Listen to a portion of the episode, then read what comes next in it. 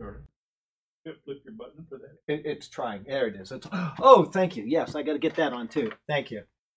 All right, we're going to get started. We're live, but I forgot to plug something in. So there we go. Yeah, thank you, Burke. All right, let's see here. We got this. And we're going to go to Psalm 119. Psalm 119. You Got to go the other way if you're in Isaiah there, Charlie. Psalm 119, verse 65 says, You have dealt well with your servant, O Lord, according to your word. Teach me good judgment and knowledge, for I believe your commandments. Before I was afflicted, I went astray, but now I keep your word. You are good and do good. Teach me your statutes. The proud have forged a lie against me, but I will keep your precepts with my whole heart. Their heart is as fat as grease, but I delight in your law.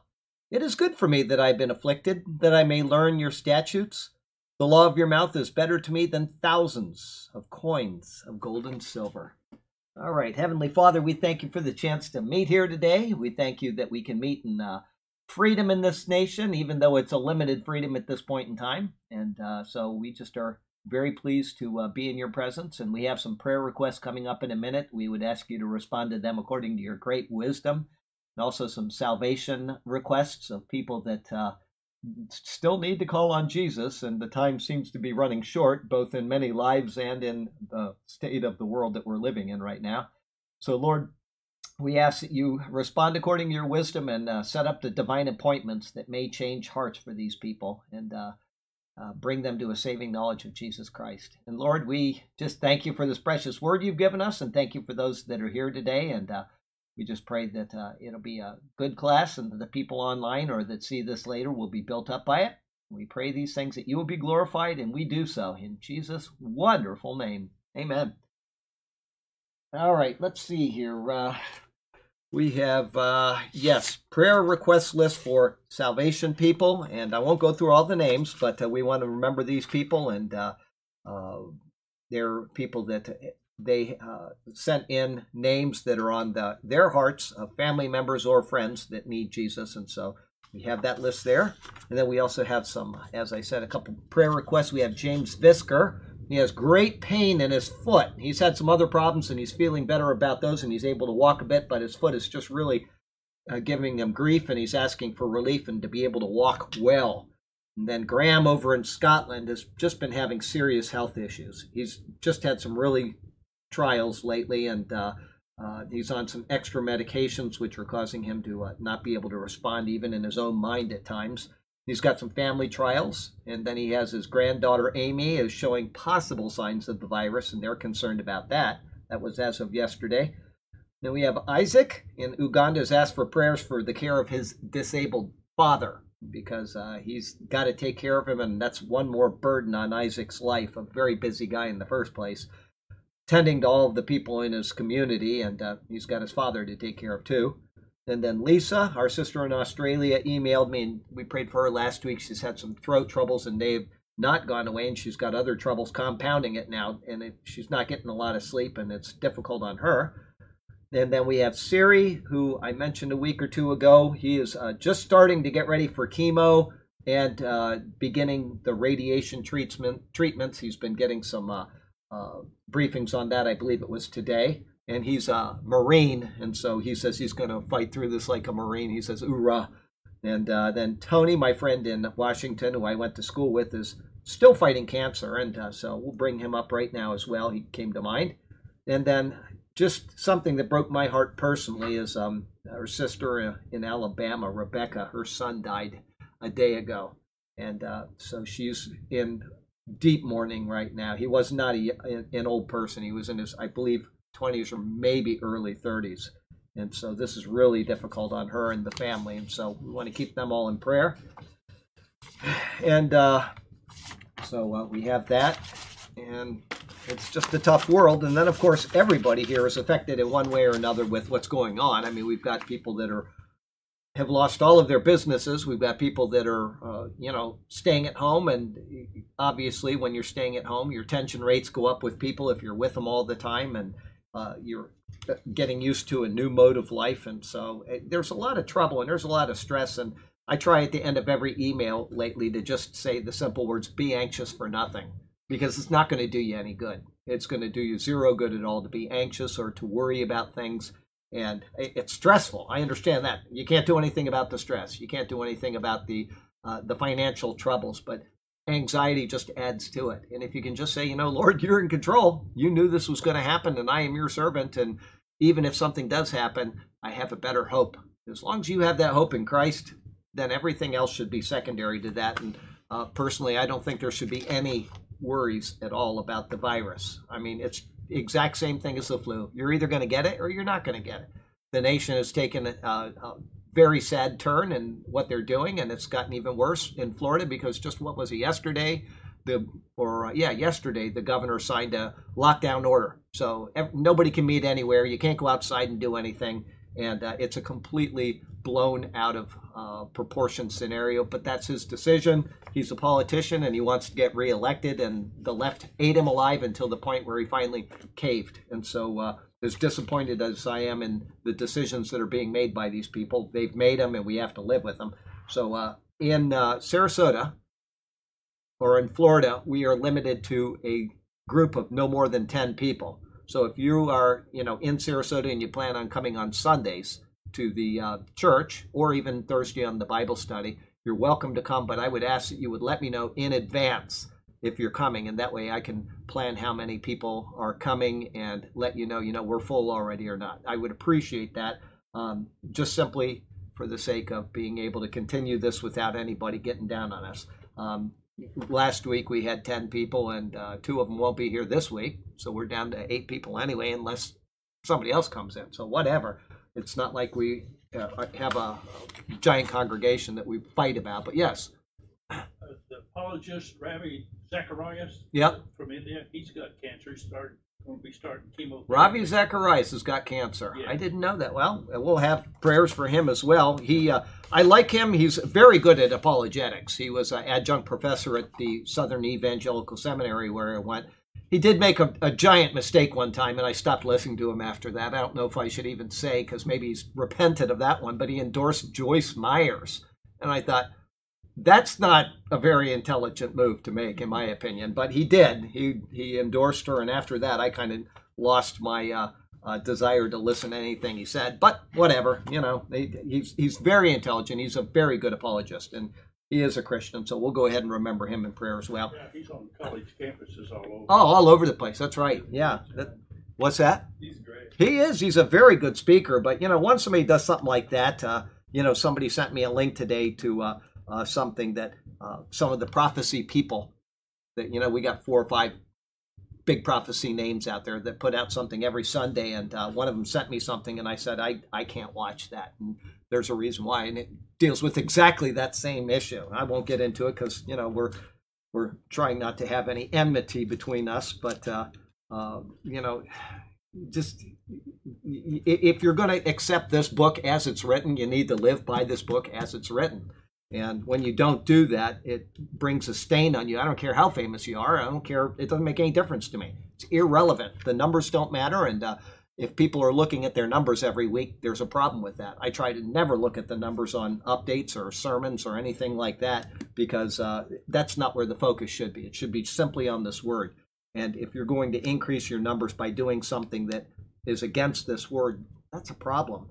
So there you go with that. Anyway, um, Second Corinthians right before Galatians. yeah, Second Corinthians. He, Burke is Burke is like he brings up a subject and then he tells me to get into the uh, the study. So all right, two Corinthians. We're in chapter ten and we're in verse sixteen. Let's see, and that's what I was doing while I was talking. I was trying to think of where I'm supposed to be turning. So maybe you picked up on that. Okay, 2 Corinthians 10, verse 16, it says, we'll start in 14. Therefore, my beloved, flee from i'm in first corinthians. We got to get into second corinthians. I do that every week. Uh, 10 16 let's see here. Can we start at 16 yes 10 10 16 we'll go back to uh, 14 for we are not overextending ourselves as though our authority did not extend to you for it was to you that we came with the gospel of christ. Not boasting of things beyond measure that is in other men's labors but having hope that as your faith is increased, we shall be greatly enlarged by you in our sphere.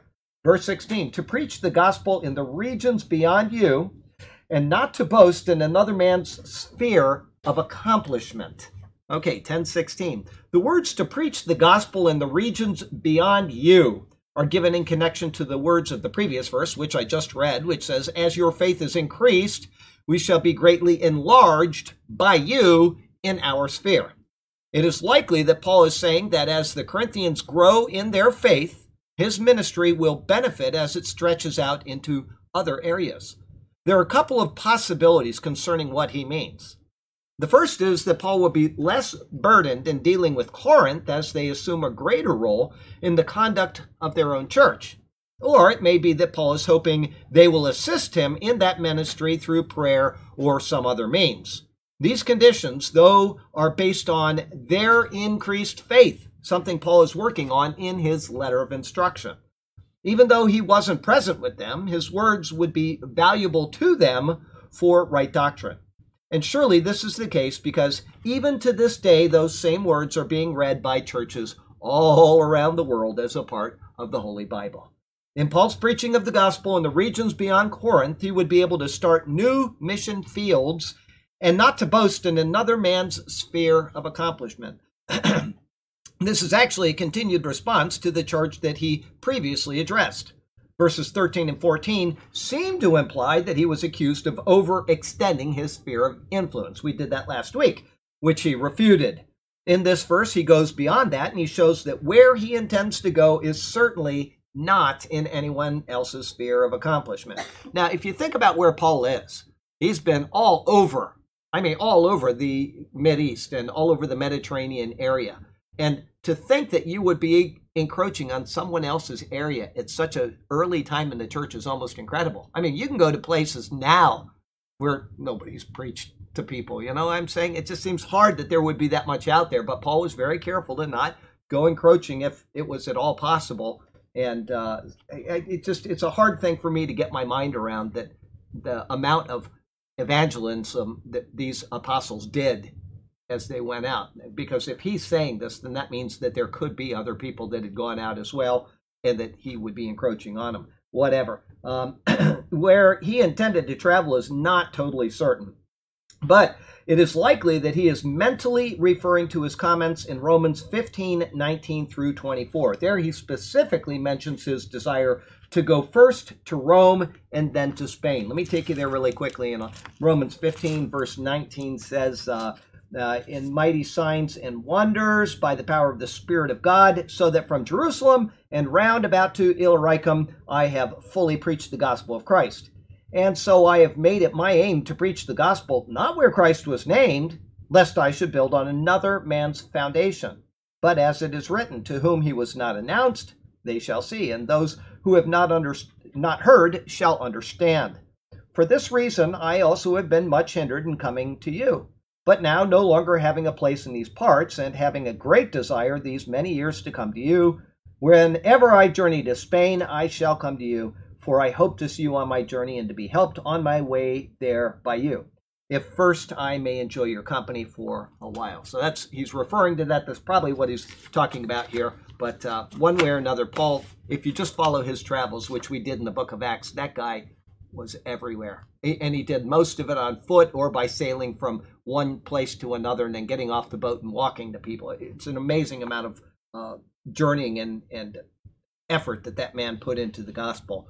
If only we would be the same way, we would be in really good shape in this world. Uh, life application. it is so easy to take credit for things which we did not accomplish. Politicians are often caught lying about their past, claiming deeds they did not do or medals they did not win. Pastor, pastors have been caught up in such things as well. Any of us can fall prey to this temptation, so let us always stand guard against it. Even if we have, haven't done great things, we are still accepted by God because of Christ. If God has accepted us, then why should we worry about what mere men think of us? Who cares? the Lord has accepted me. It's good enough for me. I don't need to be, uh, you know, whatever. You know, I guess I was a Navy SEAL, and back when I was uh, uh, filming a movie with uh, Sylvester Stallone and all those things, that's all my past now. So I won't, I won't brag about that too much.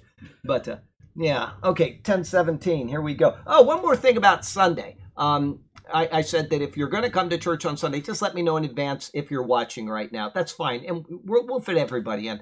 But um, one thing, a lawyer emailed me, and one of the things he recommended we do not do, and this is going to break hearts of people that do come here, is that he says you shouldn't have any mutually shared food. He said that that could be a problem later. And uh, so it, it's one thing we always have food in the back. I've got piles and piles of food every Sunday for people to eat. And he said, don't do that. He's been here, he attended here, he knows what we do. And he said, it's just better for this time. So my recommendation is if you plan on coming to the church on Sunday, just bring whatever you want to eat and sit in the pews and eat it. I don't care if you bring popcorn and throw it at me. Just that'll be best. You brought your own food, and that way I don't have to get into some legal problem later that he addressed there. So that comes to mind. Sorry, didn't mean to interrupt the, the class over food, but there you go. verse 17, what a wonderful verse. But he who glories, let him glory in the Lord. As the chapter prepares to close, Paul gives this verse. It is a citation which he draws from Jeremiah chapter 9. Let me take you there really quickly. And uh, just marvelous words coming from the, uh, the uh, pen of Paul. Anyway, Jeremiah chapter 9. I went too far there, Charlie. And 5, 6, 7, 8, 9. 23 and 24 is where it's at. And it says there, Thus says the Lord, Let not the wise man glory in his wisdom. Let not the mighty man glory in his might, nor let the rich man glory in his riches, but let him who glories glory in this, that he understands and knows me, that I am the Lord, exercising loving kindness, judgment, and righteousness in the earth for in these I delight, says the Lord. Well, if you think about those categories that he just said, the wise man in his wisdom, where does wisdom come from? It comes from the Lord. You were created by God, and whatever wisdom you have came from Him. Wisdom is actually the application of knowledge, a right application of knowledge. And your knowledge came from somewhere. And then we know that wisdom comes from the Lord because somebody was asked what he wanted. Of anything in all of the world, what do you want? I will give it to you. Solomon, right? And he said, you know, what I need is wisdom. I don't need to be rich and I don't need to have long life and all these. I just need wisdom to guide these people. They're too numerous for me, and I'm just a young dude here. That's Charlie Garrett paraphrase. Anyway, um, uh, so he, uh, the Lord said, "I'm going to give you that wisdom. You're going to be wiser than any man that ever lived or ever will live." And he says, "And I'll give you all those other things too, so that there will never be anyone that was like you." Um, so wisdom comes from the Lord. Let not the mighty man glory in his might. Think of Arnold Schwarzenegger. Once he was this giant guy, he was a Hulk, and all the girls were after him, and the movie stars wanted to be like him. And now he's old, and he's if you've seen pictures of him, he's just he's just worn out, you know. So there you go. Nor let the rich man glory in his riches. I don't care how much money you have. There's that one billionaire lady that was uh, uh, Hewlett Packard was she one of these? She's a billionaire, young billionaire lady. Now she doesn't have anything at all. She doesn't have anything. So you know, I mean, you can lose everything in a day in this life. So, whatever you have, it came from the Lord. Just give the Lord the glory for what you do have, and in that he will delight. And that's what Paul is now citing here Jeremiah 9 23 and 24. It is to be in Christ alone where our boasting should lie. Whatever our accomplishments, they were possible only because of the Lord's hand upon us. And that is whether we acknowledge it or not. There are people out there that are very wealthy and they've never acknowledged the Lord once in their lives. But the Lord set them up in the position they are in, and they will be more accountable for the things that they didn't do properly. Therefore, no man should receive our boastings, including us as individuals. One, churches shouldn't be divided based on allegiances to individual men, as I am of Paul or I am of Cephas, and so on. Two, our intellectual attainments or knowledge of the Bible shouldn't be credited to either self or to another, such as a great teacher, or I follow Aristotle, or I follow John Calvin, or I follow Albert Einstein, or I follow Billy Graham. Okay, that's not where we should put our allegiances. There should be three no desire to emulate the mighty despite the power that they possess. Might, you know, we've had, uh, who was it? Muammar Gaddafi. He was a mighty man. He was in charge of an entire nation, and then he ended up dead and dragged through the streets. And that's happened to how many other leaders? What was that guy in Italy? Um, uh, Mussolini. Mussolini, thank you, Benito Mussolini. He, yeah, he's hanging upside down with his wife next to him and people spitting on them as they walk by, right? Adolf Hitler killed himself. I mean, the might of the people of the world doesn't matter. It's very temporary, it's very passing, and then you're off to meet your maker.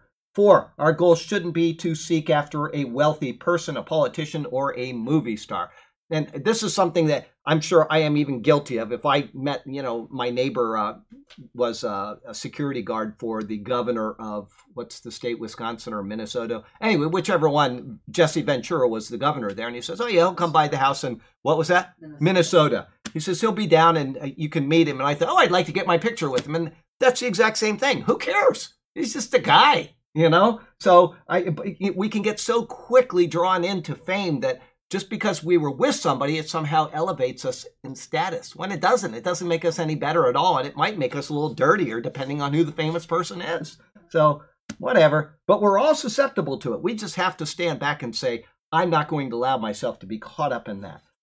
Rather than these things, or any other such division in our allegiance concerning our worldly abilities or spiritual life in Christ, we should direct our hearts, our souls, our minds, and our attention to what God has done in Him through us or to us.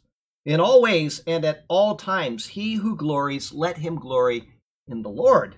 Christ is the head of the church. Christ demonstrates and reveals to us the wisdom of God. In Christ are found the otherwise unsearchable riches of knowledge and understanding, both in creation and in Scripture. From Christ is all power and strength, strength, and in Christ all the greatness and majesty of the Godhead is revealed to us. Surely then let us boast and glory in Him alone. I should not have drank that cold water before we started, Burke. You should have reminded me not to do that. I'm just, I'm falling all over myself right now. And as a final point, the citation from Jeremiah is speaking of the Lord or Jehovah. However, Paul uses the citation and applies it to who?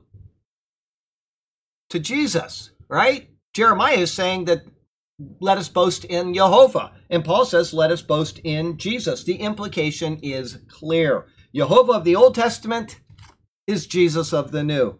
Let us never attempt to diminish the glory of who Christ is. He is our God. And that you read the book of Hebrews through, and if you carefully look at it, the citations of the Old Testament that are right there, cited right out of the Old Testament, and ascribing something to Jehovah of the Old Testament.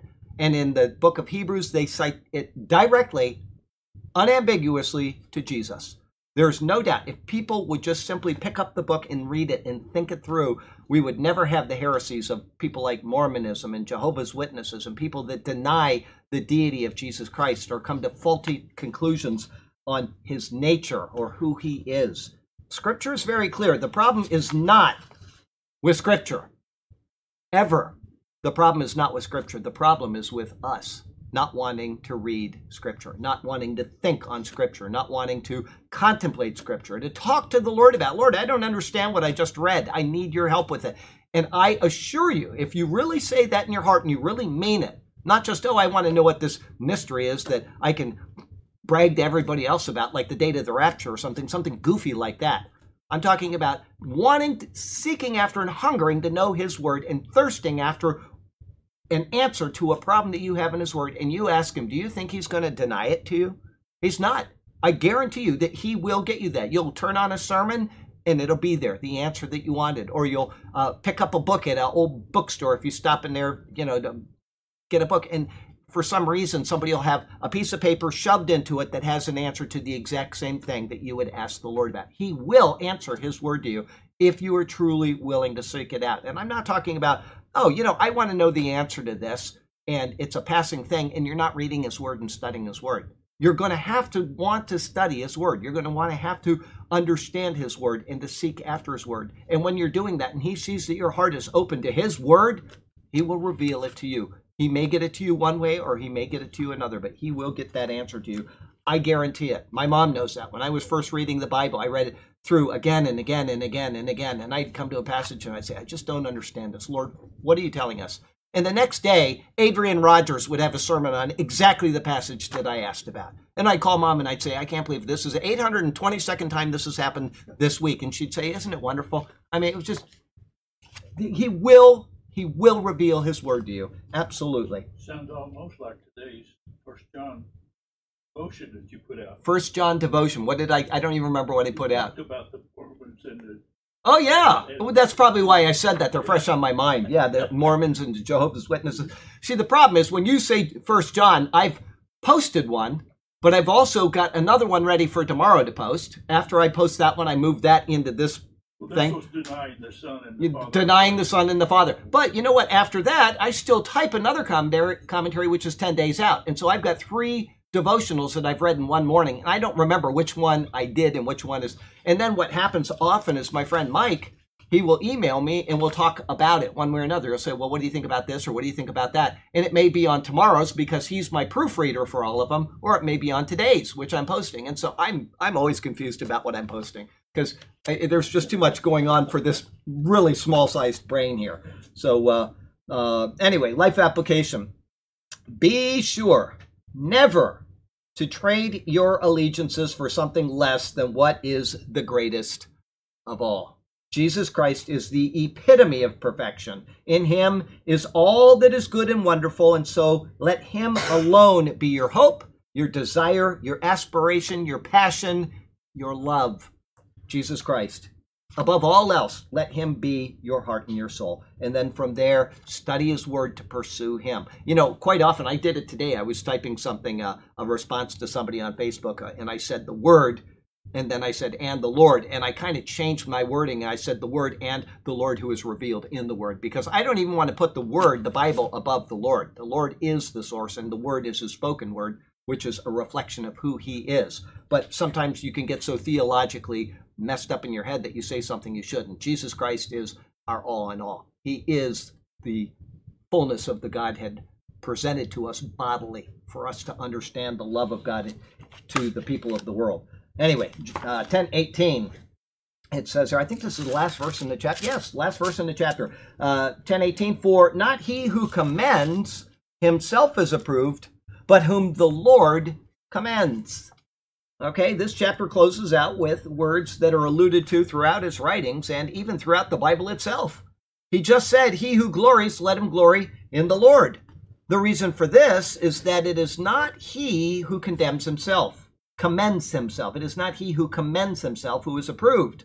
One can glory in himself all day long, and it doesn't mean that the Lord has accepted him. I'm sure that Bill Gates is very smug and he feels how great he is because he's got lots of money and he's developed a computer system and he makes billions of dollars every single minute as people buy his stuff. And so he's out trying to control the whole world through all kinds of, I would call them wicked devices lately. All right. And it doesn't matter. It makes zero difference in the world how much money he has, how much authority he wields, or how much devious stuff he starts developing to control this world. It makes no difference at all. If he is not approved of the Lord, he is not approved of the Lord. And if he doesn't come to Christ before he dies, he's going to get chucked into the same pit that all of the other people of the ages is going to go to. All that money means nothing without Jesus Christ, without him being in you, dwelling in you, his spirit sealing you. One can glory in himself all day long, and it doesn't matter that the Lord has accepted him. In fact, it could be a good indication that he hasn't. Rather, Paul says that it is whom the Lord commends. In 1 Corinthians, Paul gave an explicit example of this, showing that it is the Lord who will judge our works. It's funny that this came up because just this morning, my friend over in Israel, I won't give his name away, but he uh, asked me something about a particular uh, issue, and I said, "Oh, 1 Corinthians chapter 3. And he says, "Oh, he did one of these face palm things, the little icon, because he said that's what I read this morning." So I know what happened with him. He read it, and like I do with my devotionals, you put it kind of mentally aside, and then you think, "I know I heard that somewhere. Where was that?" And it was in exactly what he was reading. So here we go. Uh, 1 Corinthians 3, verse 12. Now, if anyone builds on this foundation with gold, silver, precious stones, wood, hay, straw, each one's work will become clear, for the day will declare it. Because it will be revealed by fire, and the fire will test each one's work of what sort it is. If anyone's work which he has built on it endures, he will receive a reward. If anyone's work is burned, he will suffer loss, but he himself will be saved, yet so as through fire. All right, that is the judgment seat of Christ. It's also mentioned coming up in chapter 12, 2 Corinthians 5, uh, Yes, two Corinth. I'm sorry, two Corinthians chapter five, and uh, let me go back there. Verse twelve, I think, is what it was. Hang on. What's that? Ten. Okay, ten through twelve. Then okay, I, it's right in there. Two Corinthians five. Let me go there just so we have it. Um, two Corinthians, yes, five ten. For we must all appear before the judgment of Christ, judgment seat of Christ, that each one may receive the things done in the body according to what he has done, whether good or bad, knowing the terror, therefore the terror of the Lord we persuade men, but we are well known to God, and I also trust are well known in your consciences. And then, so you're right, 10, not 12. Okay, I get these things stuck in my. Yeah, look at Miss Garrett's here. How are you? Good, good to see you. Welcome. Come on in. Have you got dinner ready when we get home? my mom laughs. Yeah, okay, let's see here. Yeah, you know, I don't know. I'm hoping. All right. The reason why I said that, I'm hoping it's her choice what she serves. But last night she was cooking some hamburger meat, and usually that means tacos are coming. And if that's the case, if today is taco day, it is my happiest day of the month. She makes the best tacos on this planet. I'm not kidding. What? Best day of your life. A best day of my life. I'm telling you what. So yeah. Anyway, um, uh, we'll hope that that's the case, but no pressure on her. If she didn't do that, if she's saving it for another day, that's fine. I won't be angry in any way, shape, or form. Okay, so we just read 1 Corinthians 3 and 2 Corinthians 5. Likewise, in 2 Corinthians 3, he shows that commending oneself is pointless. One's works, as attested to by the Spirit, are what makes a person's commendation knowable. As Christ is the judge of such things, whether they are truly Spirit led or not, self commendation is excluded. We'll take you there really quickly just so you know what I'm talking about. 2 Corinthians chapter 3, and then we're in verses 1 through 3. Do we begin again to commend ourselves, or do we need, as some others, epistles of commendation to you or letters of commendation from you? You are our epistle written in our hearts, known and read by men. Clearly, you are an epistle of Christ ministered by us, written not with ink, but by the Spirit of the living God, not on tablets of stone but on tablets of flesh, that is, of the heart. Okay? So, life application. In the Proverbs, let me take you there, Proverbs 27, verse 2. It says 23, 24, 25, 26, 27. Verse 2, it says, Let another man praise you, and not your own mouth, a stranger, and not your own lips we are given that wise counsel concerning self praise. Instead of praising ourselves, let us walk in humility. And should we look for praise, let it be from the Lord. It is from Him and Him alone that it truly matters. All right, so we're in chapter 11, verse 1. Oh, that you would bear with me in a little folly, and indeed you do bear with me. Charles Ellicott's commentary on this verse is very insightful. He notes that there are two catchwords, as it were, which characterize the section of the epistle on which we are now entering. One is of bearing with or tolerating, which occurs five times, and folly, which is with its kindred fool, repeated not less than eight times. It is impossible to resist the inference that here also we have the echo of something which Titus had reported to him as said by his opponents at Corinth. Their words, we must believe, had taken some such form as this We really can bear with him no longer. His folly is becoming altogether intolerable. Okay, that's Charles Ellicott's commentary to get us into this section. This makes great sense because Paul seems to have been under great duress concerning his relationship with the Corinthians. By using their own words back at them, he places the responsibility for their belligerence back on them where it belongs. But by doing it this way, he cannot be accused of speaking inappropriately towards them as he is using their own words. So he's a master of literature. He's just wonderful at how he can weave things together and develop these things. But whether this analysis is correct or not, it does sum up the content of this verse very well.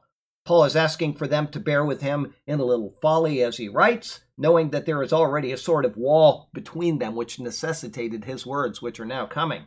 Life application human interaction, either verbally or in writing, is a learned skill. Refining this skill so that one can anticipate the words of another and then using their words to redefine the interaction is a brilliant way of maintaining the upper hand while keeping harmony within the conversation. It is most difficult to argue against one's own words without looking like the belligerent in the conversation. And you see that master politicians will do that all the time. They will take something and they will say the words that the person just said, and they will weave them together in such a way that the person is absolutely trapped. Because if he says, "Well, that's not right," you're what you're saying is, you know, bad. It's going to reflect on them directly because they're the ones that said it. And it's especially bad if they forgot that they said those words and the person uses it and then he pulls out a little piece of paper and says, Well, on 10 March of uh, 1927, you said this particular thing. And he's like, Oh, oh, you know, you got to be careful how you do that, but it's a good way of doing it. Okay, let's see here. Um, 11 2. For I am jealous for you with godly jealousy. For I have betrothed you to one husband, that I may present you as a chaste virgin to Christ. The little folly that Paul spoke of in the preceding verse begins to be revealed here. He tells his beloved church at Corinth that he is jealous for you with godly jealousy. The word jealous is zelo. It is derived from the word zeo, which means to boil or to be fervent. The action comes from the sound. When water boils, it makes the sound zo, zo, zo. Likewise, the boiling water is fervent, it's bubbling, it's boiling. This then corresponds to the emotion. And the exact same thing is used in the Hebrew in the Old Testament. There's uh, back in the passage of Jacob, I believe it is. The word in Hebrew does the same thing. It sounds like the boiling of water, and therefore it's used in the same type of way. Can't remember the word offhand, though. In this case, it is a positive fervency which he feels, even to the point that he stresses it with the words theo zelo, or literally with a jealousy of God. He's making a what what is it a, a alliteration or a, a repetition by saying a word that sounds twice the same. So a jealousy of God, theo zelo. There was nothing earthly and sensual in his jealousy. Rather, it was a heavenly spiritual feeling which surpassed any earthly state. And he says his zeal is because I have betrothed you to one husband. Okay? If that is the case, if we are betrothed to a husband, then we are the bride of Christ. Okay, the word for betrothed is found only here in the New Testament. It is harmozo. Harmazo. That's an omicron. I'm sorry. You got an omicron and an omega. And if you get them wrong, it goes ah or o. Like a lot of people say the word logos, they pronounce it logos. It's not logos, it's logos. Those are omicrons there. Anyway, this word here is harmazo. It gives the idea of betrothing a daughter to another. The word, though not found elsewhere in the New Testament, is found in Greek literature when speaking of the carpenter's work of joining boards together. It is also used in a musical sense, such as arranging music, tuning instruments, and even fitting clothes or armor together. There's a harmony being brought together, one thing to another. In this case, it is to be as a bride to her bridegroom. Paul looked at himself as a father in their faith. We saw that, I think, last week or I, anyway, recently, having told them about Christ Jesus and having been there when they received him. He is calling to remembrance his words of 1 Corinthians chapter 4, where he says this in verse 15. 1 Corinthians 4, 11, 5, 4, 15. He says, For though you might have 10,000 instructors in Christ, yet you do not have many fathers. For in Christ Jesus I have begotten you through the gospel. It is he who will present his daughter in the faith to Christ. But more than just giving away a daughter, he desires her to be one who is pure and undefiled. His words show us this. He wanted their lives to be holy and their doctrine to be pure. As he says, so that I may present you as a chaste virgin to Christ. Albert Barnes, citing another scholar, explains the concept here. The allusion here, according to Doddridge, this is Albert Barnes, is to the custom among the Greeks of having an officer whose business it was to educate and form young women, especially those of rank and figure, designed for marriage, and then to present them to those who were to be their husbands. And if this officer, through negligence, permitted them to be corrupted between the espousals and the consummation of the marriage, great blame would fall upon him. So Paul is using this metaphor on himself. Such a responsibility Paul felt. So anxious was he for the entire purity of that church, which was to constitute the bride, the Lamb's wife, so anxious that all who were connected with that church should be presented pure in heaven. Good job, Albert Barnes, speaking about the words of Doddridge. Paul felt the burden of ensuring that those in Corinth were properly trained in doctrine and that they would carry through with that training so that their lives would be dedicated to Christ and not to the things of the world. He uses similar terminology towards those in Ephesus as well. So I'll take you there to the Ephesians chapter 5, where it says, Ephesians chapter 5, verse 25. Where are we? 25. Husbands, love your wives, just as Christ also loved the church and gave himself for her, that he might sanctify and cleanse her with the washing of water by the word, that he might present her himself a glorious church, not having any spot or wrinkle or any such thing, but that she should be holy and without blemish. Okay, last week I talked about people saying that the body of Christ can't be the church and this and that. And another thing that people will say, uh, somebody very nicely sent me all kinds of verses on that particular subject, but um, uh, another thing that people say is that the term the bride of Christ is never used in Scripture. It doesn't matter if the words bride of Christ are used or not, it is implied many times by Paul. He is giving us as a chaste virgin to Christ, etc., etc., etc. So people get stuck on things or they read something and they get an analysis and they just go with it without ever coming to the understanding of what Paul is saying. Just because something isn't explicitly stated, like the Trinity or the rapture, it doesn't mean that it's not described there. The Trinity is described very carefully and meticulously in Scripture. The rapture is too. Even if the word harpazo is used and not rapture, the rapture is described very well in in the uh, the Bible. One thing that uh, I was thinking about today, and it has to do with what I was just talking about there. Uh, Corinth were properly trained in doctrine. Okay, there are all kinds of people posting all over social media lately about people turning to the Lord, to praying to Him in this time of crisis, or wanting to seek out streaming churches online in this time of crisis, or that are starting to read their Bible in this time of crisis. And I think that is wonderful. I'm so glad that's happening. Okay, great. But it is no different than what happened after 9 11. Okay, after 9 11, I was at this church down the road. I, am embarrassed to even say what kind of a church it was, but I was in there. I was, you know, a young Christian at the time, and um, uh, the church the week after 9/11 swelled from like 200 people up to 600 people, and it stayed that way for two or maybe three weeks, and then it went right back down to where it was before.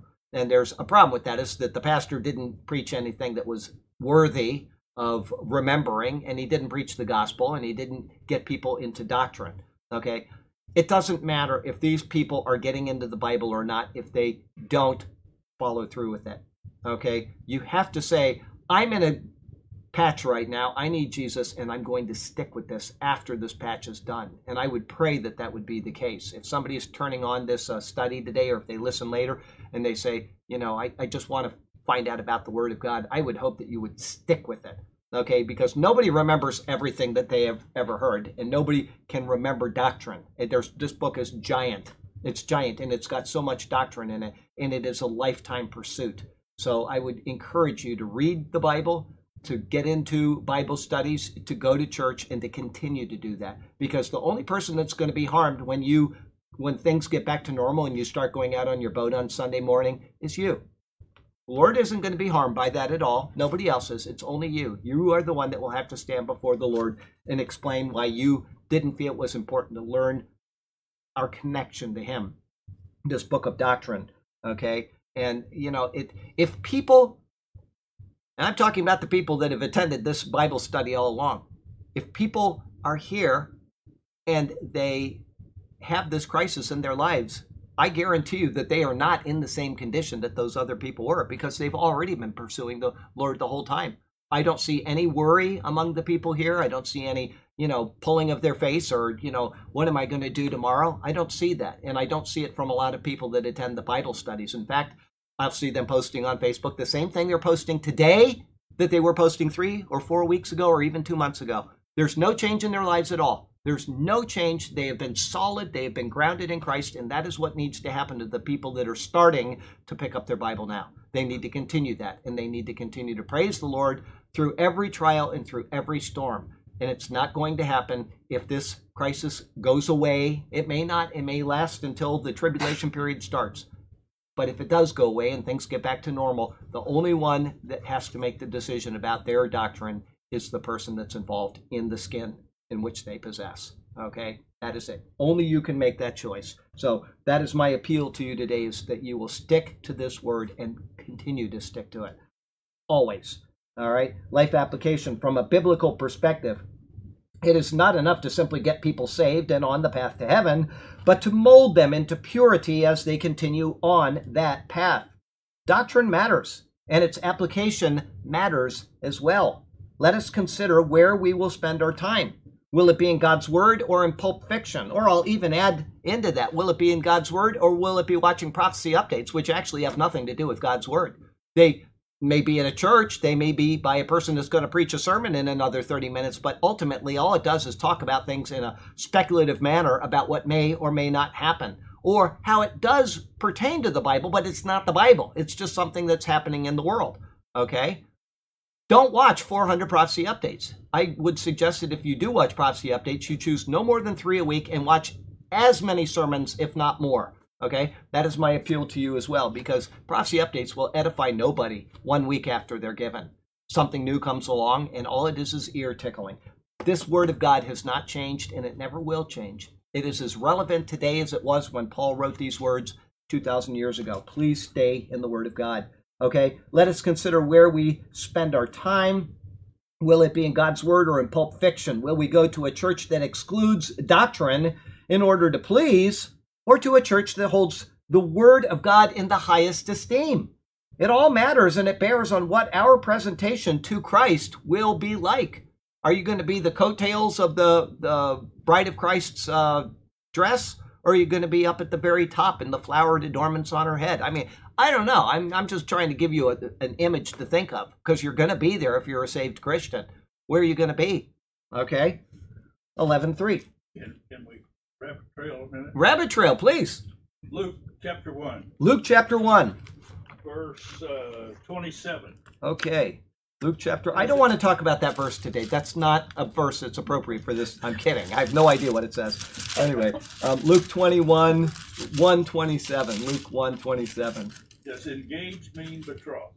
Okay, to a virgin betrothed to a man. Yeah, it basically means the same thing. Betrothed is uh, uh, they would this woman would be legally his at that time when they are betrothed in Israel. Legally, she now is his. And, and you'll remember if I tell you this, you'll remember this from the sermon in Numbers where a person uh, made a vow. Remember, a woman could make a vow and the husband could override it. And then the wording changed. It was very hard to see what was going on, but it was very specific is that if that woman who is now legally belonging to that man, they're not married yet, but she legally belongs to him through the betrothal.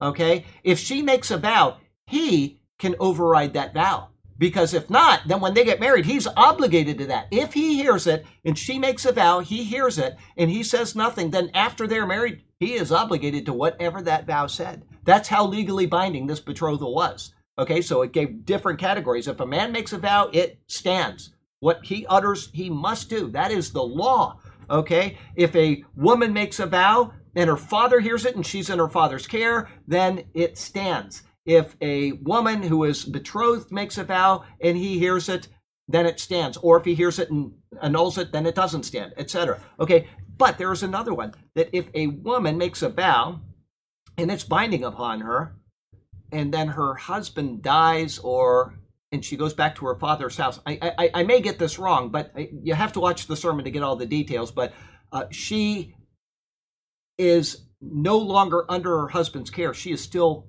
bound to that vow forever. Okay, I, I, I, I'm going to get it wrong, and I don't want to sin by giving you wrong doctrine. But go back and watch that particular sermon. It's in the book of Numbers, uh, oh, probably around chapter six through ten or something. I don't know. Anyway, um, but it's a marvelous, marvelous passage, and how that points to Christ towards the end of that sermon is astonishing. It, it, it is literally marvelous. Let me see if I can find that passage. So that engaged is betrothed. Yes, engagement is betrothal, but engagement to us is a little different because that woman Yeah, can. but you read over here, I betrothed you to one person. Oh, that's right. And Paul, I make that point in there. I make that point in that sermon about the verse that we just read. Okay. That that is it. You belong to Him, and that is an absolute assurance of salvation. 100%. There is no way that you can lose your salvation, and people do not understand that that is actually prefigured in the law. Is that what you were getting at? Well, yeah, you were saying that this betrothal is the only time it was mentioned, though, Right, in the New Testament. right. But, but that's what I was asking, disengaged. I think the King Oh, well, I'm James- talking about doctrine. I'm talking about Yeah, it- it's. thi- I think the King James says betrothed. It may. I don't know. This this is New King James, and it does say betrothed, but Oh, it does. yeah, it says betrothed there. But I'm talking. I'm talking about the doctrine part of it. Oh. Yes. Okay. That he is talking about this 100. percent But what a picture of the church and Christ right there from the Old Testament. I'm glad you brought that up. Let's see if we can find really. I don't want to spend all day on it. You got us in the rabbit trail though, so it's your fault, and I'm going to see if I can find it. Um, unfortunately, this particular one here says, uh, and I, I'm pretty sure it's in Numbers, but it may also be in. Uh, uh, Leviticus. You know, it, we went through uh, numbers way too quickly, and so it may have been back in uh, Leviticus. But I'm not going to look for it. I, I can't find it right now, and uh, I'm I know it's in there somewhere, but I could find it by going to the what do you call it? That thing right there, um, uh, the iPad. Let me. Whoops. It is numbers. Let me see. I'm going to pull out my iPad and just. I want people to be interested in this enough to go and get that sermon off of the uh, off of the internet and listen to it because it really is marvelous and it pertains to what we're talking about right now. So hang on one second. We've got um, uh, B I B L E. Oops. Caps lock. I hate that when that happens. That's what you call Charlie Fat Fingers. Okay, give me just one sec. This won't take long now. Oh boy, I don't want that. Okay, we're gonna go to um, new. There we go. Okay, we're gonna hit that, and then it says in John nu- chapter 30. Okay, chapter uh, Numbers. There's 21, and then let me see here. Numbers chapter 30. Yeah, there it is. Thank you. Numbers 30, law concerning vows. Go watch that particular set of sermons from Numbers 30, and I know that it will bless you. I know that you will. If you haven't seen those and you want to understand, if you d- deny the doctrine of eternal salvation, you see that you won't deny it anymore because God is showing us things from the old covenant that are relevant to the new covenant. It is a marvelous, marvelous passage. Anyway, okay, let's go on and uh, see here. We got Ephesians chapter 5, um, biblical perspective. Did I read that 5 25 through 27? Yes. Um, uh, I did read that too. Where are we? Where are we right now? We're in 11 3, right? Yes. Oh, okay, yeah. So I did read that. Okay, eleven three. You got me on that rabbit trail, and I got lost. So thank you. Um, but I fear, verse three. This is eleven three. Lest somehow, as the serpent deceived Eve by his craftiness, so your minds may be corrupted from the simplicity that is in Christ. Following Paul's words to the Corinthians that he had betrothed you to one husband, that I may present you as a chaste virgin to Christ, come almost anguished words.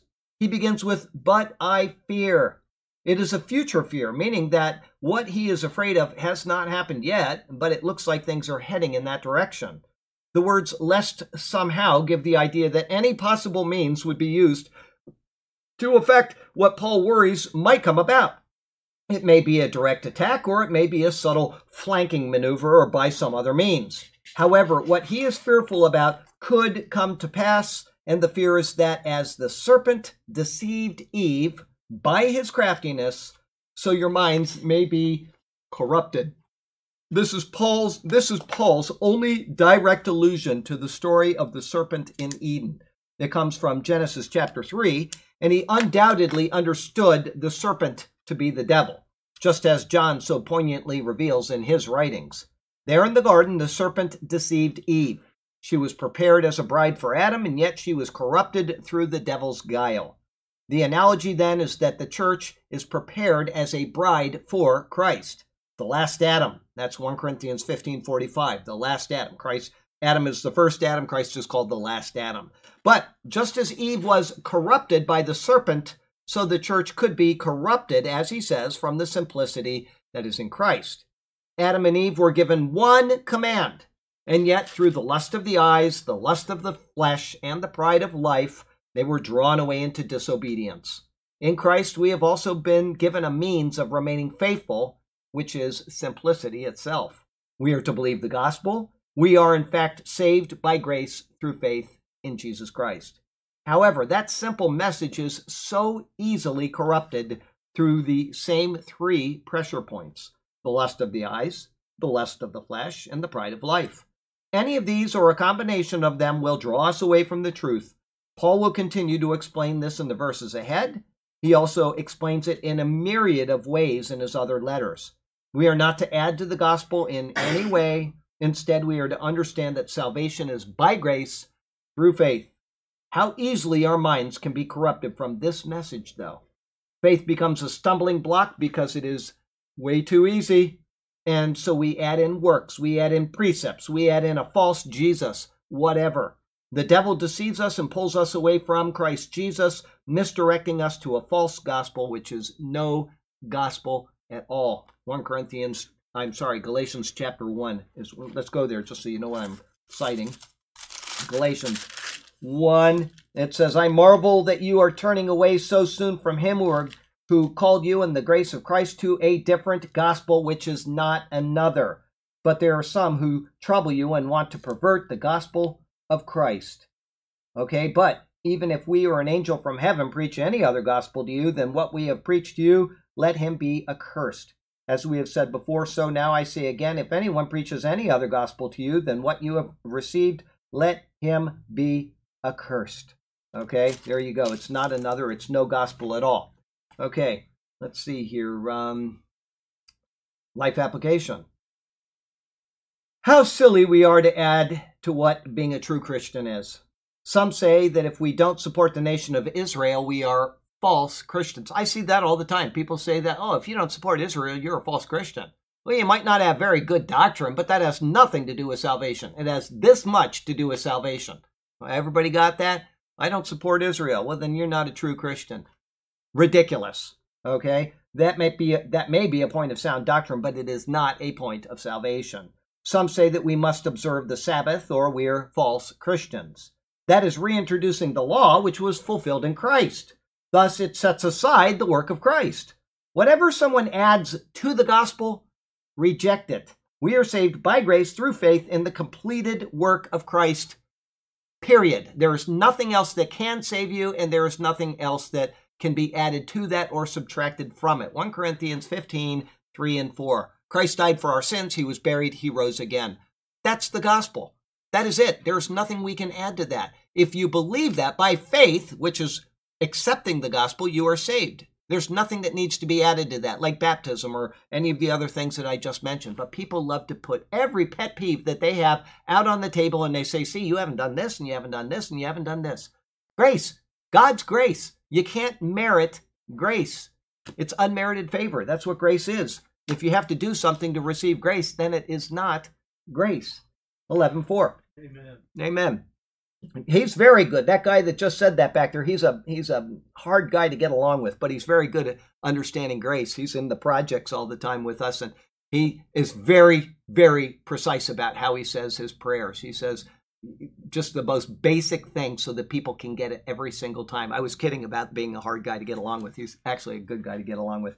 But uh, anyway, um, uh, I sometimes I pick on people. I don't know if they know if I'm picking. I'm sure he does though, but the people online may not. Anyway, um, uh, verse 4 For if he who comes preaches another Jesus, whom we have not preached, or if you receive a different spirit which you have not received, or a different gospel which you have not accepted, you may well put up with it, which is what the Galatians actually did. All right, 11.4 For if he is singular, it is speaking of any individual who would come and proclaim a false Jesus. This gives illumination to Paul's words of Galatians 1 6 through 8, which I just read you. I'm not going to read you again, but it's if anybody comes to you with a false gospel, you, you know, whatever, okay? A false Jesus is one not presented by the apostles. And the message of a false Jesus diverts from the truth of what God did in Christ.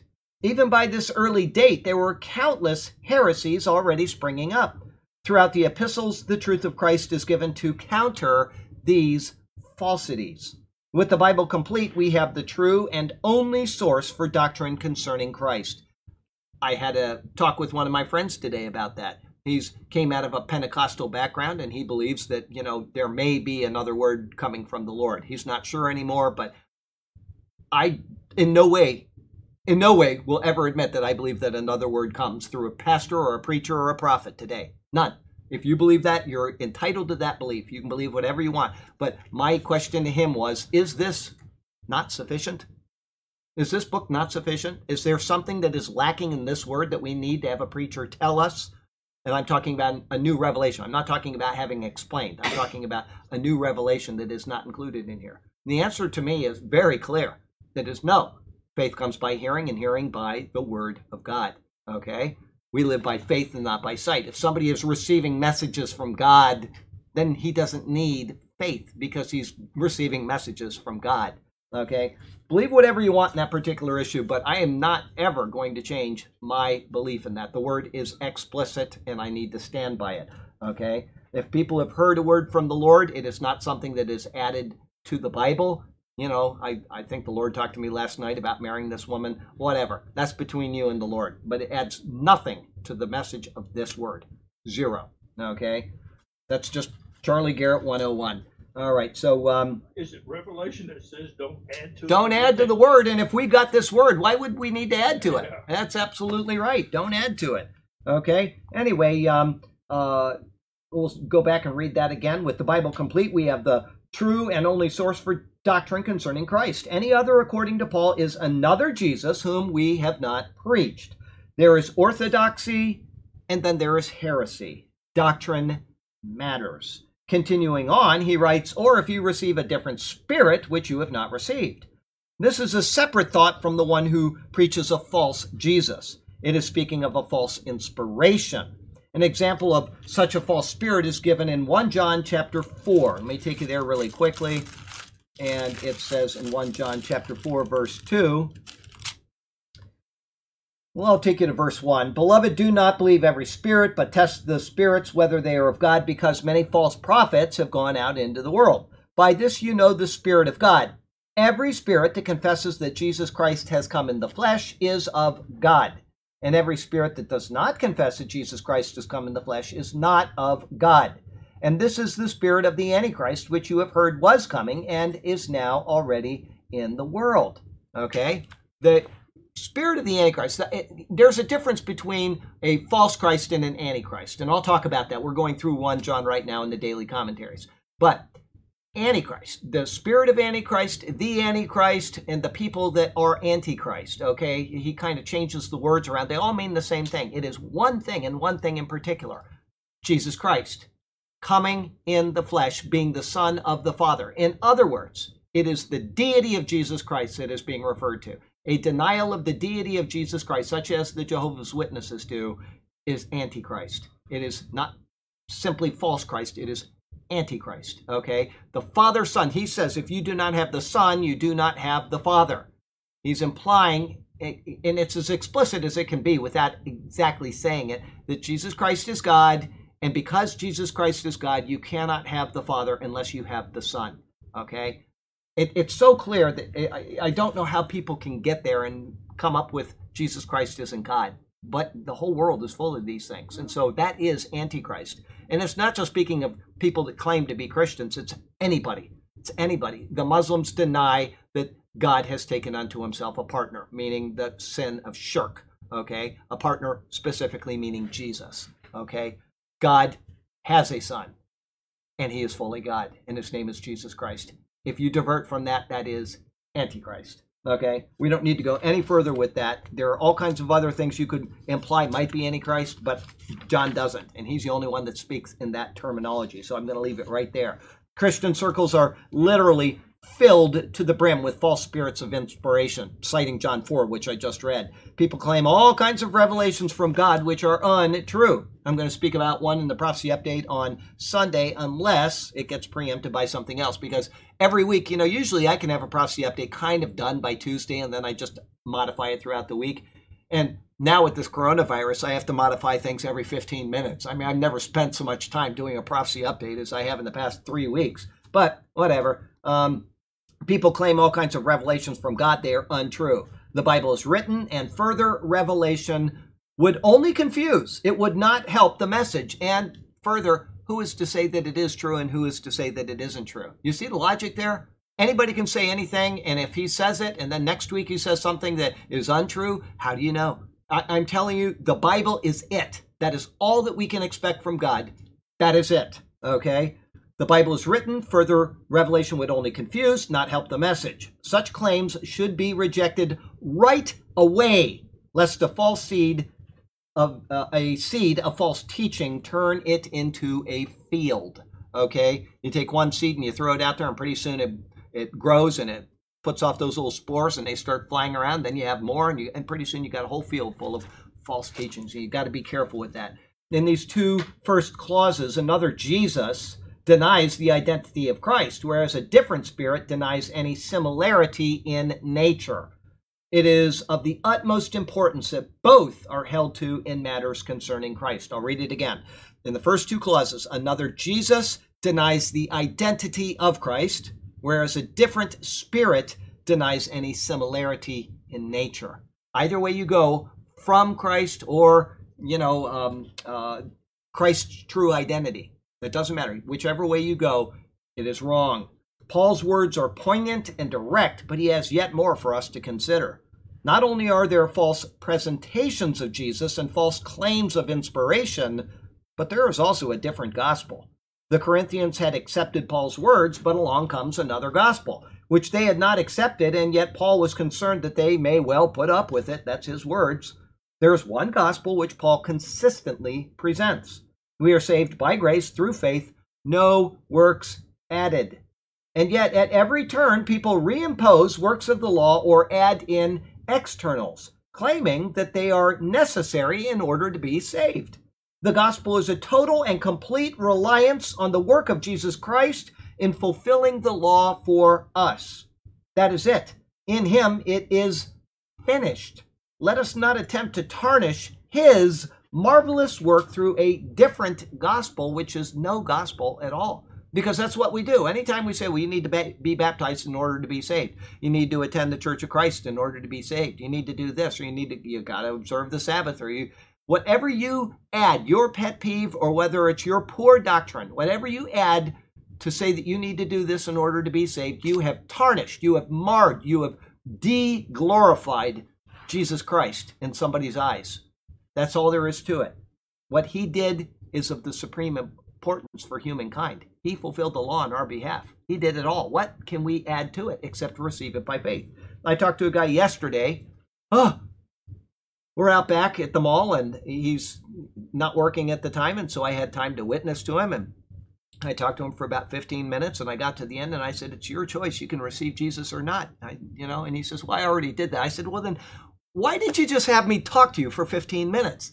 And he said, Because I wanted to hear what you had to say. And he says, I learned some great things. And I said, Oh, well, I guess it was worth my while then. But, you know, I just, I was like, we could have sat down and had a Bible study instead of me just trying to preach to you and appeal to you. And, you know, huh. but I, I'm glad I did. At least I know that he's saved, but he's just, you know, a guy that I see from time to time. And, oh, I don't know. I had other another guy do that to me once too. It was at the mall too. Same thing. I talked to him for about 10 minutes and he shook his head and I said, you know, so I want you to know you should receive Christ and he will save you of all of your sins. He says, I've done that years ago. I attended the Baptist church out on Bee Ridge or whatever. And I'm like, oh, well, why'd you do that? And he said, well, I just wanted to hear what you had to say. So it was the same thing. Whatever. Okay. Um, further, let us never, I just mentioned a different gospel, okay, which is no gospel at all. Further, let us never even consider putting up with it. In his final words of the verse, the adverb translated as well is emphatic. Paul's words drip with irony. They were willing to follow a false gospel, but they were resistant to continue in the message which they had heard first and received from him. It shows a confusion of the mind and a sense of self pride that had replaced a total dependence on Christ, which is where we go with our theology. Isn't that right? We get into a church and we're saved by grace. We somebody witnesses to us on the street, and then we go to a church, and all of a sudden we listen to the pastor and we start saying, Well, I need to do this and that, and we forget this simple gospel and we start adding in these things and we start getting prideful in ourselves. Well, yeah, I got baptized and so, or I observe the Sabbath. You know, I, I don't work on the Sabbath or whatever it is that you think that you're you're making yourself more holy through, it's not making you more holy at all. It's an offense to God. All right? If you do those things that the Bible tells you to do, then you do well. but there's nothing added to what Christ did. It's your responsibility now that you have come to Christ to do those things. Okay? So, instead, they were ready to accept a false Christ whose works were incomplete, a false spirit which was sensational and exciting to listen to, and a false gospel which says, I have helped out in my own salvation. Once again, it always comes back to me. It always comes back to the I problem. I've got an I problem today. Life application. Let us learn the lesson of Paul's words here and hold fast to the truth of the person of Jesus Christ, the reliability and surety of God's word as our source of inspiration, and the sound and reasonable gospel which says that Christ, our Lord Jesus Christ, has done it all for us. His work is a gift from God, and let us not taint the gift in any way. 11.5 For I consider that I am not at all inferior to the most eminent apostles. This verse from Paul almost exudes anger at having to defend his apostleship to those whom he introduced to Christ. In Galatians 1, he had been given the right hand of fellowship by James, Cephas, and John, the chief apostles at Jerusalem. When Peter came to Antioch, Paul had actually rebuked him for straying from the truth of the gospel. Think of that. Peter, the one that spent all the time with Jesus through his whole ministry, Paul had to openly rebuke. Okay? It, that shows you how easy it is for us to fall away. God gave us these. I was talking to a guy uh, this past week. He's got something that is wrong with him. Okay? And he wants it corrected. And he brought up Paul's affliction in the flesh. And he said, Well, Paul had an affliction in the flesh. And I said, Do you know why we don't know what that affliction is? And well, I'll talk about it. I'll explain what I think it is. But why did God not allow Paul to say in his word what that what affliction was? Anybody? We all have afflictions. We all have afflictions. And if he said that, then you could say, Well, I don't have that. I must not be that bad. We all have afflictions, every one of us. And so by not knowing what Paul's affliction was, it shows us that we all have the same problem. We're all having weaknesses. We're all having things that weigh us down and that afflict us and that burden us and that are contrary to what we should be doing. All of us. Okay. And that Paul was showing us that by writing it the way he did. Okay. So he rebuked Peter, showing how absolutely ingrained in, in us it is to fall away from the simple message. He rebuked him. Okay, in Acts 15, Paul was granted full support for his ministry by the council at Jerusalem, both in writing and accompanied witnesses to travel with him. His apostleship was fully attested to, and yet it was being challenged by the most eminent apostles, he says. Here, he's not speaking of the true apostles, but those who claimed to be apostles, but were false. He speaks of them again in verse 13, describing them in a most negative light. The word he uses, which is translated here as most eminent apostles, is unique and strange. One scholar translates this as extra super apostles to show the almost laughable way that Paul viewed them. His words show the, de- the depth of his emotion over this matter. Those in Corinth had compared his true apostles, apostleship to that of a false one and they had found the false one more appealing. Of course they did, because anything that's false is always appealing. That's the lesson from Genesis chapter 3. There's something false in front of me, it's more appealing because it's the easy route. Okay, it's easier to go into a Pentecostal church and roll around on the floor and make a lot of sounds and say, the rest of the week, see how holy I am, than it is to sit in a church and to learn and to study because study is hard. Listening to sermons that are doctrinally based is hard. It's mentally challenging. And you know, don't go home sometimes feeling uplifted. You go home feeling tired because you had so much poured at you. But you are being increased in the knowledge of the Word of God when you attend a church, wherever it is, that is opening the Word and properly explaining it. And that is where the value is, not rolling around on the ground. Okay, that's never, ever going to help you in theology. Ever. Okay, so his words show the depth of his emotion over this matter. Those in Corinth had compared his true apostleship to that of a false one, and they had found the false one more appealing. For him to have to say, I consider that I am not at all inferior, his words to them, was obviously something deeply hurtful. Life application, having sound doctrine is obviously important. If Paul had to face challenges to his apostolic authority because others were coming and polluting the simplicity of the gospel, how much more should we be careful and attentive to this now that we have the entire Bible to learn and apply? Do we suppose that we can have a right relationship with the Lord apart from the very word that He has given? Watch out for false teachings that come as people twist and manipulate the word for their own vile purposes. 11.6. A, a, a funny here, Yes. the pastor was coming down the pike on that, is anybody here not sinning, that doesn't have affliction? One guy in the back, uh, he said, would you stand up and tell us about that? Well, it's not me, it's my wife's first husband. Oh, yeah, that makes sense. I don't know if you heard what he said. He's kind of in the back there, but uh, uh, the guy, uh, does anybody here have no problem with sinning? And somebody in the back of the congregation raised his hand and he said, Why don't you tell us about it? And he says, Oh, no, it's not me. It's my wife's first husband. He was perfect. I don't know why I married this guy. That was pretty funny, Burke. Okay, let's see here. Uh, verse 11 6. I don't know how you remember jokes. I, I can remember one joke in this whole world. I can only remember one joke. I, I, I have my brother, he has got a memory for every joke he's ever heard in his life. I can remember one joke. Okay. You should apply the fact that you remember scripture so well and do that with jokes. Well, that would, I guess, but you either get one or the other. That's all. You only get one or the other. Okay, six. Even though I am untrained in speech, yet I am not in knowledge. But we have been thoroughly manifested among you in all things. Before I even give my comments, how was Paul trained in knowledge? Three years in the desert. He was in the desert with Christ, but guess what? I, I will even take you back further. Now, he dismisses his position as a Pharisee, Yeah. but as a Pharisee, he had to know the body of Scripture Yeah. better than anybody else.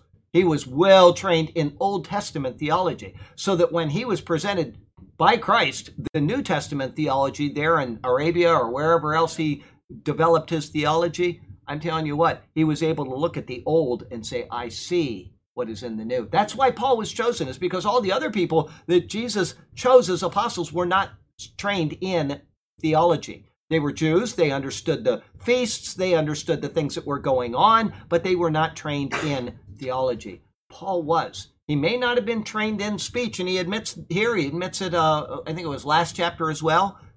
Like Moses, he had a speech impediment to some extent. He wasn't, you know, verbose or whatever, but he was trained in theology. And when Christ presented to him all of the things that he represents in the old, he, his mind must have been just amazed. He must have just been amazed. And look at, as I said last week, with just a few pages of Paul's epistles, I mean, there's not much in the whole Bible, but it's just, it's a, a, an unfolding of the mind of God through Paul's hand. It is astonishing the amount of wisdom that comes in these epistles of Paul. Most Anyway. of these apostles were just ordinary men. We're ordinary men, that's And right. He was, he was a Pharisee. He was a Pharisee. He was of the tribe of Benjamin and a Jew of Jews and a Hebrew of Hebrews. And he went on and on. And he says, and that's all rubbish. I count it all rubbish for the cause of Christ. Corinthians says not, not many. He did. He had passion. Not many of the wise are, are these are chosen. Not many. That's right. Not many, but some were. That's true. It doesn't mean that no wise were, but some were. That's right. Okay, 11.6. In the previous verse, he said that he was not at all inferior to the most eminent apostles. This was not a jab, or I'm sorry, this was a jab at those false apostles, not the real ones. From this verse, we can deduce that they were those who came and spoke with great eloquence. On the contrary, Paul admits that he is untrained in speech. The word for untrained is idiotes. Anybody? Yeah, idiot. All right. Actually, it's idiotes. It's a it's a um, it's an omega there. Idiotes. It is a word which has morphed into our own language as idiot. However, at the time, and according to Help's word studies, it means properly of one's own self, used of a person who conspicuously lacks education or status, and hence easily misunderstood as being uninstructed, unrefined, unlettered in speech. That's Help's word studies. Paul admits that his speech is lacking the grace of those who came to woo the Corinthians away from him. He was born and raised in Tarsus, and it may be that the Greek he learned was less refined than it could have been. You had like you do in any language. You've got very proper English and you've got poor English. You know, you've got uh, uh, High Greek and you've got uh, High German and you've got Low German. You've got all the different. And he was probably trained in a poorer Greek than other people. All right, or it could have been that he simply lacked eloquence through a stutter or a slow mental process, like Charlie Garrett, which was one more concerned about precision than oration. Whatever the reason, he notes that though this may be the case with his speech, yet I am not in knowledge. Paul was well trained in the law, having studied under Gamaliel. He was a Pharisee of Pharisees and had all of the knowledge of the law to be considered the most schooled of Jews. Further, he had personal revelation from Jesus Christ, as Burke said concerning the church and the calling of the Gentiles. In no way was his knowledge lacking. It is a point which was of far more value than a highly eloquent and polished tongue. From this verse, we can see that these false apostles were of the same breed as those who stood and listened to Peter and John speak in Acts chapter 4. I just put down the Bible thinking I wouldn't need it again, and then I've got to go to Acts chapter 4. Let me take there really quickly. Acts chapter 4 and verse 13. Now, when they saw the boldness of Peter and John and perceived that they were uneducated and untrained men, they marveled and they realized that they had been with Jesus. What, what was it you said?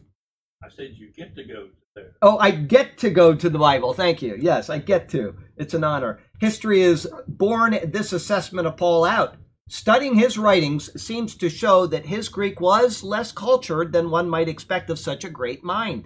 As Albert Barnes notes, he says critics profoundly acquainted with the Greek language remark that while there is great energy of thought and diction in the writings of Paul, while he chooses or coins most expressive words, yet that there is everywhere a lack of Attic elegance of manner and of the smoothness and beauty which was so graceful to the Grecian ear. So you can see somebody that is very able and capable of giving you instruction, knowledge, and wisdom, and even developing new words. Paul coined several words that are not found anywhere else in the Koine Greek. And yet, out of all of that, his Greek itself is kind of lacking. It would be like somebody writing and, you know, not using a lot of superlatives and a lot of metaphors and synonyms and stuff. And so you can just see that he's he's on one side very intelligent, and in two, he's just not well trained in the Greek. Maybe, he, maybe he visited with Apollos. He might have visited with Apollos. That's right.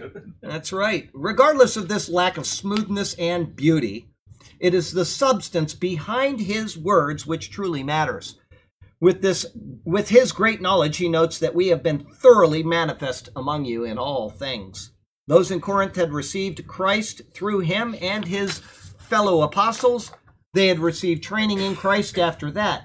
The questions which had been raised had been fully answered. In all ways, the effort and work of Paul was made manifest to the fullest measure in them. The humble tent maker sowed more into his disciples than he did into linen or leather. Life application. A lack of eloquence does not necessarily mean a lack of knowledge. In fact, one who has precision of thought may actually lack smooth speech, being more concerned about being correct than being graceful to the ear. There you go. Just to tell you this about Erwin Lutzer. Yes. Today, he said, they had just been to a conference and the, the theme was humility. And they'd been taught, it was, all this was taught on them. And he said, we came out, a hundred of us, to get our ride back to the hotel. There were six vans. He says, here we are. We're supposed to be humble, but all of us rushed for the vans. Oh yeah. No, not you first. Yeah, no, got to get in the van said, first. I was among those, you know. Oh yeah. That's what happens. We we let our guard down and we become Yeah. we can become selfish beings very quickly. There we go. Heavenly Father, we thank you for the uh, lessons that Paul keeps revealing to us again and again. He just keeps going back to the fact that we need to submit ourselves to Christ. We need to not be misled by false teachers or people that have sensational things to say, which don't value us in any way at all, but which will ultimately diminish what you have done for us. In one way or another, we need to keep ourselves away from sensation. We need to keep ourselves away from speculation. We need to stick to the word and we need to get into the word. Read it, cherish it, think on it, contemplate it, meditate on it, and just love it as our own mind, as the most precious thing that we can have, because it is that word which tells us of you and of your intentions for us, and the fact that you are coming again to take us to you, and that we will be with you for all eternity. What value is it to be in this world right now and to not get into your word? I can't even think of anything more damaging than that, especially for people that have said, I'm a Christian. So help us to be faithful and uh, receptive to this precious word that you have given us. We love you, we praise you, we exalt you, and we do so in Jesus' name. Amen. Man.